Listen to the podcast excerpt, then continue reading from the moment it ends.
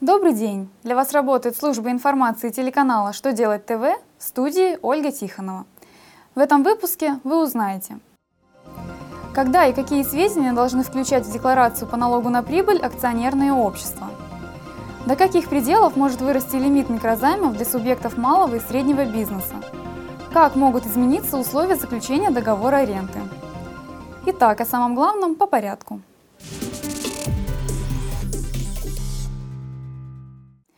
1 января 2014 года налоговые агенты, выплачивающие дивиденды по акциям российских компаний, то есть акционерные общества, депозитарии и доверительные управляющие, должны включать в декларацию по налогу на прибыль сведения о выплаченных физическим лицам дивидендах и удержанных суммах НДФЛ. В июне ФНС разъяснила, что такую обязанность налоговые агенты должны исполнить только по итогам года. Однако Минфин в своем недавнем письме высказал иную точку зрения – он указал, что такие сведения налоговые агенты должны включать декларацию по налогу на прибыль по итогам каждого отчетного периода. При этом по вопросам заполнения формы декларации финансовое ведомство посоветовало организациям обратиться в ФНС.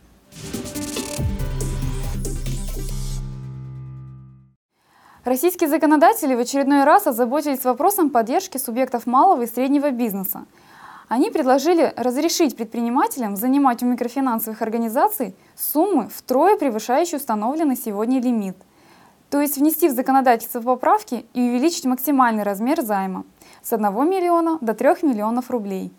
В пояснительной записке к разработанному законопроекту его авторы отметили, что проблемы указанной категории предпринимателей с получением средств на развитие бизнеса тормозят развитие экономики страны.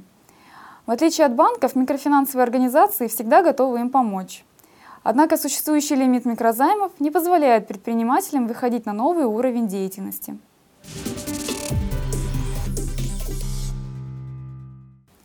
В Госдуме подготовили законопроект, предусматривающий установление государственного контроля над сделками с квартирами одиноких пожилых людей – Документ, в частности, посвящен договорам ренты и включает в себя поправки в гражданское законодательство и закон об опеке и попечительстве. В настоящее время договор ренты требует нотариального заверения, а договор об отчуждении жилья под выплату ренты – государственной регистрации. Авторы инициативы считают, что помимо этого следует законодательно закрепить необходимость получения согласия органа опеки и попечительства на сделку.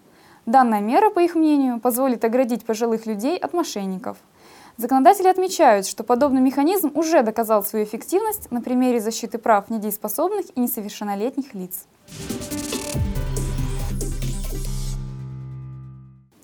На этом у меня вся информация. Благодарю вас за внимание и до новых встреч!